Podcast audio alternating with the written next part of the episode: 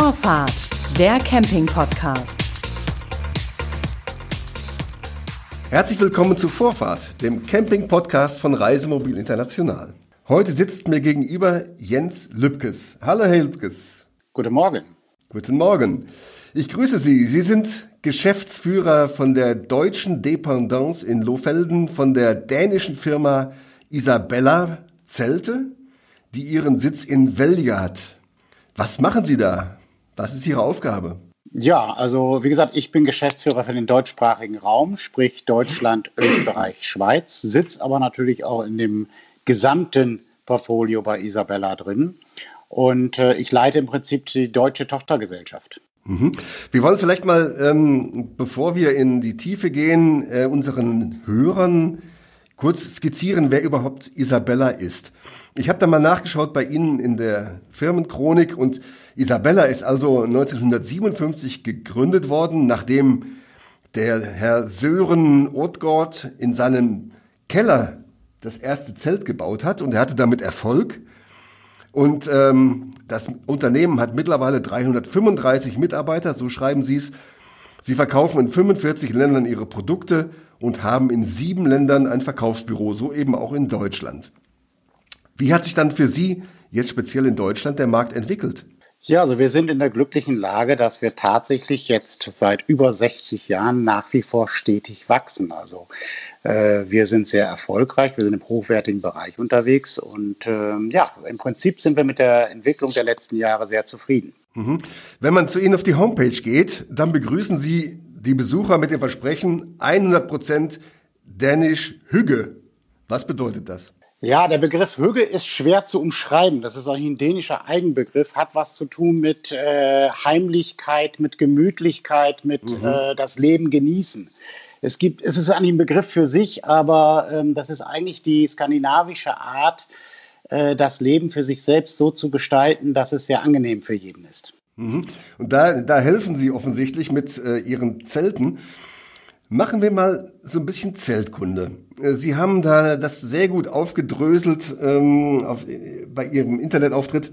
Sie haben es gerade schon gesagt, Sie haben sich im Laufe der mehr als sechs Jahrzehnte eben auf Vorzelte spezialisiert und dabei entsprechendes Material entwickelt. Was zeichnet jetzt genau dieses Material und die Zellteile aus? Was macht sie besonders? Sie nennen da solche Worte wie Isar-Krüll, Isar-Light, äh, den Sockel, die Fensterfolie, das Dach, das Gestänge und die Luftvorzelte. Vielleicht gehen wir das einfach mal durch und erklären unseren Hörern, was das alles ist. Ja, es ist äh, in der Tat so, Zelt ist nicht gleich Zelt, wie bei mhm. vielen anderen Produkten auch. Es gibt natürlich ganz große Unterschiede, was Qualität, Ausstattung und auch wie sie gemacht sind. Äh, gibt es Riesenunterschiede eigentlich am Markt. Und wir haben uns verschrieben, das ist so ein bisschen eine Vorgabe schon von unserem Firmengründer, dass er gesagt habe, hat alles, was wir produzieren, soll hochwertig sein, alles soll praktikabel sein und so einfach für den Kunden wie möglich. Und das ist so die Leitlinie, an der wir uns im Prinzip herantasten und versuchen wirklich Produkte auf den Markt zu machen, die äh, wirklich sehr qualitativ hochwertig sind, aber gleichzeitig auch sehr einfach in der Anwendung. Mhm. Und solche äh, Begriffe wie Isa Krüll, Isa Light zum Beispiel, was steckt da dahinter? Da steckt dahinter, dass Sie natürlich äh, bei den Gewebeherstellern verschiedenste Qualitäten an Gewebe bestellen können. Also Sie kriegen immer ein Grundgewebe und können es dann auf verschiedenste Art und Weise ausstatten lassen. Und wir lassen unsere Gewebe speziell weben und speziell behandeln. Und da es dann am Ende eine Gewebe gibt, was nur exklusiv in dieser Zusammensetzung für uns gefertigt wird, haben wir einen dementsprechenden Eigennamen dafür. Mhm. Äh, wo lassen Sie denn produzieren? Also die Gewebe sind sehr unterschiedlich, äh, aber alle in Europa. Ein Teil kommt aus den Niederlanden und ein mhm. großer Teil sogar in Österreich. Dort äh, wird unser Isacryl als Beispiel hergestellt. Ah, haben Sie gar keine Produktion in Asien? Jein, jetzt muss man differenzieren. Wir machen ja nicht nur Vorzelte, wir machen ja auch Campingmöbel und mhm. äh, Teppiche und andere Dinge. Die Vorzelte kommen alle aus Europa, machen wir nichts in Asien. Wir haben vor zwei, drei Jahren in Asien eine Serie produziert, waren mit dem Output nicht 100% zufrieden. Deswegen haben wir die gesamte Asien-Geschichte für den Bereich Zelte eingestellt. Was wir nach wie vor in Asien nur noch machen, sind die Campingmöbel. Aber da ist, liegt auch äh, viele Patente und vor allen Dingen das Know-how liegt mittlerweile in Asien. Da mhm. kommt fast alles auf dem äh, europäischen Markt, kommt in diesem Bereich aus Asien. Um das etwas einzuordnen, wie viel Prozent äh, machen die Zelte aus von Ihrem gesamten Produktportfolio? Also bisher, äh, wir sind ja von Haus aus Zelthersteller. Das ist nach wie vor unser größter Bereich, das muss mhm. man so sagen. Ähm, das ist sicherlich 60 Prozent unseres Umsatzes, wo wir im Vorzeltbereich unterwegs sind. Aber wir sind mittlerweile im Campingmöbelbereich der zweitgrößte in Europa. Von daher ist das ein großer Brocken. Mhm. Und dadurch, dass wir äh, die schwedische Vorzeltproduktion von äh, Bolon vor vielen Jahren übernommen haben, sind wir auch im Campingteppichbereich sehr, sehr stark. Mhm. Bleiben wir bei den Zelten mal, denn darum äh, geht es in der Hauptsache in unserem Gespräch. Ähm, seit einigen Jahren ist zu beobachten, dass die Luftvorzelte die Gestängevorzelte verdrängen. Ist das bei Ihnen auch so? Jein. Äh, ja und nein. Sicherlich, äh, der Luftzeltbereich äh, steigt weiterhin, gar keine Frage. Aber der Luftzeltbereich äh, hat nicht nur Vorteile, sondern auch so ein bisschen seine Nachteile. Wir haben uns lange zurückgehalten in diesem Bereich, weil viele Patente für diese Luftzelte liegen in Fernost. Mhm. Und äh, da wir äh, mit den Materialien, die von drüben kamen, nicht ganz so glücklich waren, haben wir uns da sehr, sehr lange zurückgehalten. Äh, mittlerweile produzieren wir die äh, auch in Europa. Aber um auf die genaue Frage zurückzukommen, selbst unser Carbon X, also unser Leichtgestängebereich, steigt nach wie vor. Und erstaunlicherweise auch an viele, die aus dem Luftzeltbereich zurückkommen. Was wiegt denn so ein ein Vorzelt. Bleiben wir mal beim Reisemobil. Da kommen wir nachher sowieso noch äh, drauf zu sprechen. Was wiegt ein Vorzelt für ein Reisemobil mit Gestänge und mit Luftvorzelt? Also im Prinzip äh, sind sie ungefähr gleich. Ja, also Sie haben so ein Reisemobil-Vorzelt bewegt sich irgendwo zwischen 25 und 30 Kilo, wenn Sie das in einem vernünftigen Material ausführen. Das Gleiche entfällt auch auf ein Luftzelt. Bloß Sie haben natürlich einen riesen Unterschied. Sie haben bei dem Gestängezelt, haben Sie das Gestänge und die Zelthaut separat verpackt. Das heißt, jetzt müssen Sie auch nur separat transportieren und separat auch nur heben. Und beim Luftzelt bleibt das Gewicht halt so, wie es ist. Ne? Das heißt also, äh, für ältere Herrschaften, das ist der Grund, warum wir für ältere Herrschaften Luftvorzelte nicht so viel empfehlen, wird ein Luftvorzelt schon schwer, weil es halt alles mhm. in einem Pack ist. Das heißt, es ist dann zu schwer, um das zu handhaben. Ja, der Punkt ist halt, beim Gestänge ist das Gestänge halt separat und beim mhm. Luftvorzelt sind die Schläuche ja in das Zelt eingenäht. Mhm. Ja, und dieses Mehrgewicht, was ja an der Zelthaut dranhängt, muss ich ja A, natürlich rein und raus transportieren, aber natürlich irgendwo auch in die Kederschiene einführen. Und das ist natürlich dann wieder ein zusätzliches Gewicht, was ab einem gewissen Alter natürlich schon zu einer Belastung wird und was die meisten Kunden überhaupt nicht auf dem Schirm haben, wenn sie über sowas nachdenken. Mhm. Wie ist das heute? Ist es ja so, Sie haben das vorhin schon angesprochen, dass die Produktpalette von Isabelle, vom, von den klassischen Vorzelten, äh, über übrigens den Faltcaravan Camplet, den Sie auch noch haben, reicht bis zu hochmodernen Luftvorzelten, bis zu Hauszelten, bis zu Campingzubehör. Sie haben es angesprochen, die Teppiche, äh, Möbel und so weiter. Speziell ist das Ganze eben für Wohnwagen und Wohnmobile entwickelt worden. Dennoch gilt Isabella eher als der Wohnwagenausrüster. Welche Rolle spielen denn Reisemobile für die Marke überhaupt? Also wir beobachten natürlich den Reisemobilmarkt stark und haben auch in den letzten zwei, drei Jahren mehr und mehr Produkte dafür auf den Markt gebracht. Das ist keine Frage. Aber es ist natürlich so, wir sind von Haus aus eigentlich äh, Vorzeltproduzent für Wohnwagen. Das ist absolut richtig. Das mhm. ist unsere Kernkompetenz. Und äh, mhm. da wir da eine hohe Auslastung nach wie vor haben, ähm, sind wir da natürlich stärker präsent. Aber wir haben mhm. den Reisemobilmarkt äh, im Fokus und kommen jedes Jahr mit neuen Produkten. Mhm. Aber wie viele Reisemobilisten nutzen denn überhaupt ein Vorzelt? Ich meine, die Markise spielt auch eine viel größere Rolle. Ja, das ist so die goldene Frage, äh, die wir uns auch ständig streiten. Wie groß ist dieser Marktanteil? Äh, bloß auf der anderen Seite gibt es natürlich auch viele Reisemobilisten, die natürlich die Markise nutzen, wenn sie übers Wochenende unterwegs sind. Aber es gibt auch viele, die über Winter nach Spanien gehen oder die äh, drei, vier Wochen Urlaub an einem Platz machen. Und die fragen dann schon nach einem Vorzelt, weil sie einfach mehr Wohnraum möchten, auch mal bei etwas schlechterem Wetter. Hm, das dritte Zimmer draußen vor der Tür, klar. Ähm, ich habe das gesehen, Sie haben auch ähm, Vorzelte, die Sie anbieten für den Winterurlaub. Ist das ohne weiteres möglich mit jedem Modell oder gibt es da spezielle dafür? Also da muss man auf jeden Fall was Spezielles haben, äh, weil im Winter gibt es ganz andere Voraussetzungen, die man äh, beachten muss. Und ein paar Sachen funktionieren im Winter einfach nicht. Also es ist grundsätzlich wie bei einer Jacke auch. Es gibt eine Sommerjacke, es gibt eine Winterjacke. Natürlich kann man beides irgendwie immer verwenden. Äh, bloß sinnvoll ist es natürlich nicht. Ne? Ähm, wie lange dauert es, ein Reisemobil-Vorzelt aufzubauen? Also wirklich vom Anhalten angefangen, dass man ähm, die Heckgarage aufmacht, das rausholt und dann loslegt. Wie lange dauert das, bis es steht? Es ist natürlich so ein bisschen davon abhängig, wie ich mit dem Zelt vertraut bin. Am Anfang natürlich immer ein bisschen länger, aber normalerweise ist man locker mit einer 20 Minuten, halbe Stunde fertig. Mhm. Und die, die Vor- und Nachteile gegenüber der Markise, wie sehen Sie das? Wie wägen Sie das ab? Also ich denke, äh, die Markise ist eine sinnvolle Geschichte, wenn ich irgendwo kurzfristig stehe oder wenn ich auch nur im Sommer unterwegs bin. Die Markise halt hat den, den Nachteil, dass es durchaus um die Ecke ziehen kann, wenn ich irgendwo an einer windigen Stelle stehe oder äh, irgendwo komplett am Meer. Man möchte schon ein bisschen geschützt sitzen. Und gerade bei schlechtem Wetter ist es natürlich so, äh, dass man dann natürlich die Markise nur eingeschränkt nutzen kann. Aber das Reisemobil Vorzelt, wenn es wenn stürmisch ist, ist das ähm, so standfest, dass da nichts passiert? Wenn es richtig aufgebaut ist, ja. Da, so sollte es sein, wenn es richtig, wenn richtig, richtig konzipiert ist, sollte es so sein. Hm.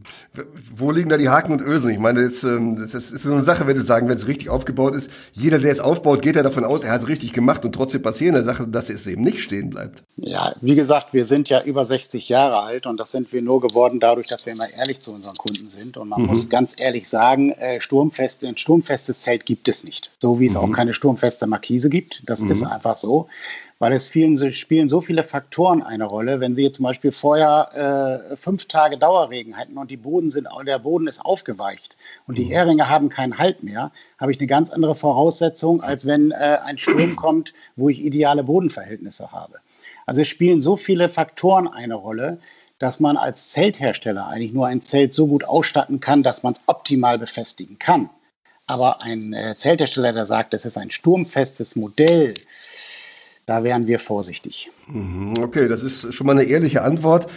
Wir haben vorhin gehört, 25 äh, bis 30 Kilo wiegt ein Vorzelt, ist natürlich ein Nachteil im Vergleich zur Markise, die deutlich weniger wiegt.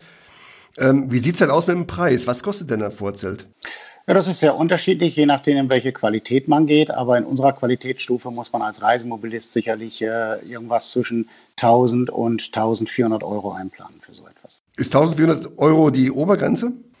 Äh, nein, nach oben gibt es natürlich noch deutlich höhere Grenzen, auch je nachdem, wie ich es nutzen möchte, ob es freistehend sein solle oder ob es mhm. äh, im Keder befestigt ist. Wir haben zum Beispiel ein Luftvorzelt, was wir momentan sehr erfolgreich für Reisemobilisten verkaufen, was wir aber ursprünglich für Wohnwagen entwickelt haben. Mhm. Da sind wir äh, in einem Preisbereich von 2400 unterwegs. Ne? Mhm. Das sind aber Reisemobilisten, die dann, sage ich mal, zwei, drei, vier Monate irgendwo im Süden stehen. Mhm. Aber das ist interessant, was Sie sagen, dass Sie das ähm, eigentlich für Karawane entwickelt haben.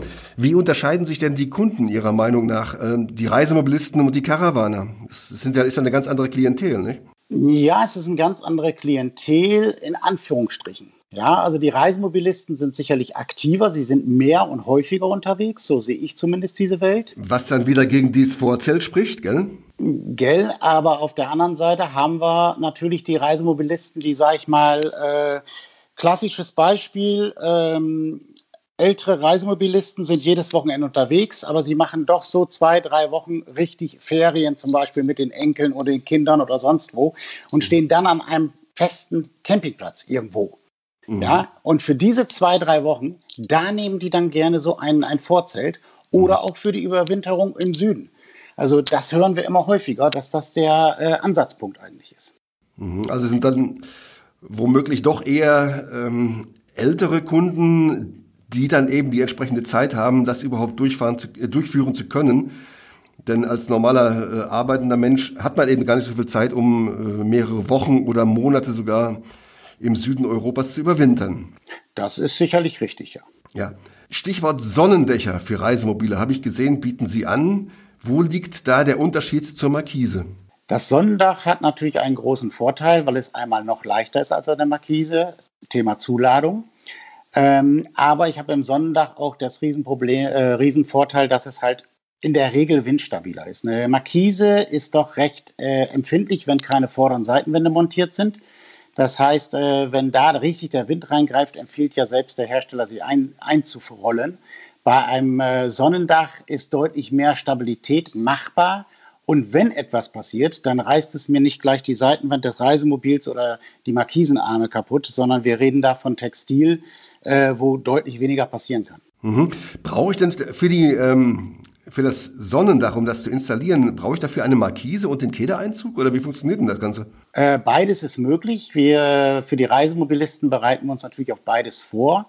Das heißt also, man kann es in die Markise montieren oder man kann es an einen vorhandenen Keder montieren. Wobei wir immer sagen, wenn man es an die Markise äh, montiert, dann mhm. bitte nicht an die Markisenblende, wo meistens vorher nur noch mal ein Keder drin ist, mhm. sondern bitte an eine, an eine Kederschiene, die unter dem Markisenkasten montiert ist. Weil sonst die Belastung zu groß ist oder wieso?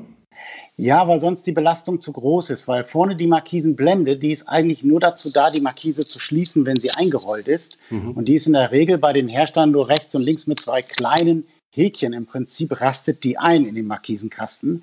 Die ist also nicht dafür gebaut, um dort groß was dran zu bauen, was vielleicht durch Windeinflüsse und so weiter große Belastungen aufbaut. Von daher gibt es zum Beispiel von dem einen Hersteller einen, äh, einen Kedereinsatz unter dem Markisenkasten, wo ich dann auch dementsprechend mehr Belastbarkeit auf die Markise bringen kann. Mhm. Was wiegt so ein Sonnendach? Das ist sehr unterschiedlich. Das geht los bei äh, zwei, drei Kilo und mhm. kann je nach Ausstattung natürlich auch irgendwo bei 10, 15, 20 Kilo landen, je nachdem, was ich möchte. Mhm. Und was kostet das?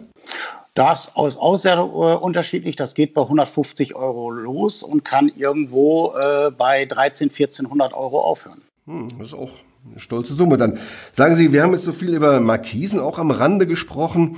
Äh, plant Isabella nicht, selbst auch eine Markise zu bauen? Wäre doch sinnvoll, oder? Na, da denke ich mal, dieses alte deutsche Wort Schuster bleibt bei deinen Leisten. Also wir haben äh, durchaus äh, sehr gute Markisenfirmen auf dem Markt. Und ich glaube nicht, dass wir uns damit beschäftigen sollten. Wir sollten uns vielleicht mit Dingen, eine Alternative zu einer Markise oder eine Ergänzung zu einer Markise beschäftigen. Aber eine Markise selbst ist, glaube ich, nicht unsere Kernkompetenz. Das heißt, Sie machen den Markisenfirmen mit Ihren Produkten keine Konkurrenz? Äh, schon, weil äh, klar, wenn wir ein Sonnendach propagieren für ein Reisemobil als Alternativ zu einer Markise, dann ist das sicherlich ein Stück weit Konkurrenz oder auch nicht. Das kann man sehen, wie man will. Aber gerade die Reisemobilfirmen sind natürlich momentan auch sehr affin, weil es wird ja in Zukunft Leichtbau immer wichtiger. Und da zählt natürlich jedes Gramm. Und mhm. auch eine Markise bringt natürlich äh, Zuladung irgendwo. Das ist dann der große Vorteil gegenüber der Markise, dass das Sonnendach doch etwas leichter ist, ja.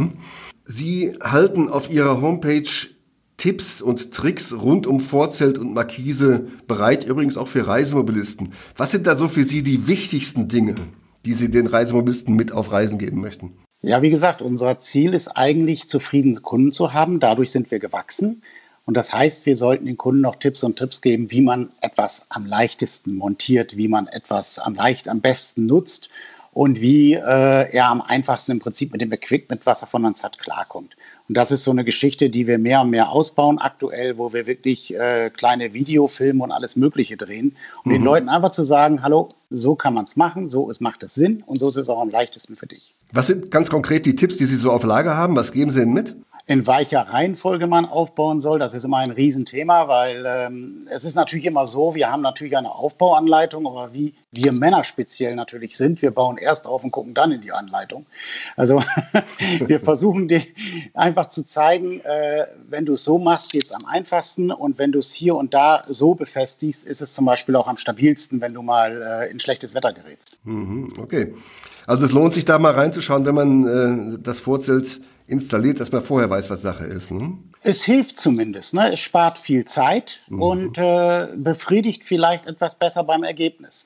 Jetzt sind wir sehr in die Tiefe gegangen, ins Detail. Wenn wir nochmal den Blick auf die ähm, aktuelle Lage der Caravaning-Branche äh, machen. Wie schätzen Sie die ganze Situation gerade ein, in der wir uns befinden? Also ich glaube, wir befinden uns in einer sehr, sehr speziellen Situation. Ich meine, wir alle sind äh, durch Corona irgendwo äh, betroffen, aber wir sind ja in einer Branche, die momentan ja sehr, sehr große Auftragseingänge verzeichnet. Es ist ja ein sehr verrücktes Bild. Mhm. Natürlich, natürlich machen wir uns Gedanken, was ist mit unseren Kunden, die ja irgendwo teilweise momentan in Kurzarbeit sind, die andere Probleme haben.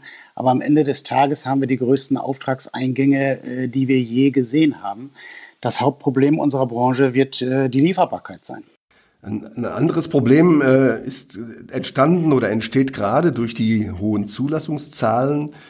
Das heißt, dass die Infrastruktur, also Stellplätze und Campingplätze, relativ knapp werden. Sind Sie da aktiv in irgendeiner Weise, das Ganze zu entzerren, dass Sie ähm, Organisatoren, die also zum Beispiel Stellplätze einrichten wollen, unterstützen oder Campingplätze unterstützen dabei?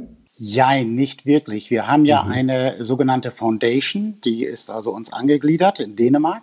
Mhm. Die arbeitet aktiv mit dänischen Campingplätzen zusammen und äh, arbeitet auch sehr viel mit der Infrastruktur in Dänemark. Da sind wir sehr aktiv, das ist richtig. Äh, in den anderen Ländern eher nicht.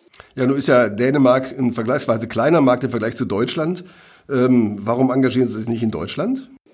Äh, das hat einfach äh, mit dem Sinn und Zweck dieser Foundation zu tun, äh, wenn man so ein bisschen in den Hintergrund guckt. Isabella ist im Prinzip, wenn man so will, angelegt wie eine Stiftung. Mhm. Das heißt, unser Firmengründer hat die Firma in eine Stiftung hinter, äh, überführt und mit dieser Stiftung wurde diese Foundation gegründet. Und diese Foundation hat äh, im Prinzip eine Aufgabe, die einmal als Oberorganisation der Firma dient, aber auch als Stiftungszweck hat, den dänischen Campingtourismus weiter auszubauen. Und da wir, wie gesagt, ein dänisches Unternehmen sind, äh, kommt es also aus dieser Richtung. Wir versuchen momentan äh, so ein bisschen hinzuwirken, dass wir in anderen Ländern aktiver werden. Aber das ist natürlich auch eine Frage des Stiftungszweckes, wo man ein bisschen inter interpretieren muss. Mhm. Was wünschen Sie, was wünscht sich Isabella für die Zukunft? Wir wünschen uns, dass Camping äh, in dem Stellenwert, wo es sich momentan befindet, sich weiterentwickelt, weil Camping ist nicht mehr das, was es noch vor 30 Jahren war.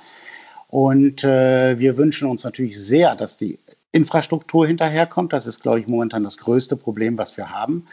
Und ähm, das, äh, die Urlaubsform Camping ist eine der Urlaubsformen, die, glaube ich, mit am erholsamsten überhaupt ist. Ich habe ein sehr schönes Beispiel. Ich habe eine Mitarbeiterin, die nie Camping gemacht hat. Der haben wir dann die Möglichkeit gegeben, Camping zu machen. Und die war ganz erstaunt, wie viel äh, freie Zeit sie mit ihrem Mann hatte, weil die Kinder andere Ideen auf dem Campingplatz hatten. Und das war der erholsamste Urlaub, den sie je hatte. Mhm. Also wir wünschen uns, dass viele Leute das auch erleben dürfen. Sie haben gerade gesagt, Camping wäre nicht mehr das, was es mal war. Wo liegt für Sie der Unterschied?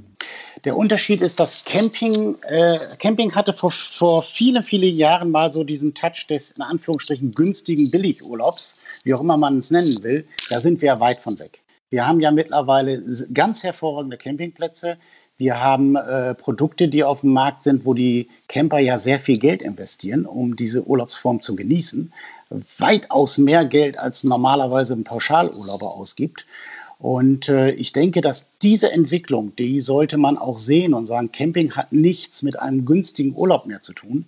Camping ist ein ganz, ganz hochwertiger und sehr wertiger Urlaub, wo einfach man die Natur mit integriert. Ja, aber das werden Sie ja nicht mehr zurückdrehen können. Nee, wir wollen es ja auch nicht zurückdrehen. Ah, okay, das klang vorhin so, als dass Sie sagten, Sie, Sie wollten äh, das eigentlich wieder, dass es einen anderen Stellenwert wieder hat, so wie früher. Überhaupt nicht. Wir, wir machen ja ausschließlich äh, hochwertige Produkte. Das ist ja genau unsere Kundschaft. Ja, aber der Stellenwert des Campings und äh, die Entwicklung des Campings äh, hat sich ja in eine sehr positive Richtung entwickelt. Und Camping ist heutzutage meines Erachtens eine der erholsamsten Urlaubsformen überhaupt. Dann wollen wir gemeinsam hoffen, dass wir es auch bald wieder ausüben können, dass Corona seinen Griff lockert und dass wir bald ähm, alles rund um Camping und eben auch Ihre Vorzelte genießen können. Herr Lübkes, herzlichen Dank für dieses Gespräch. Das war Vorfahrt, der Camping-Podcast von Reisemobil International. Am Mikrofon war Klaus Georg. Das war Vorfahrt, der Camping-Podcast.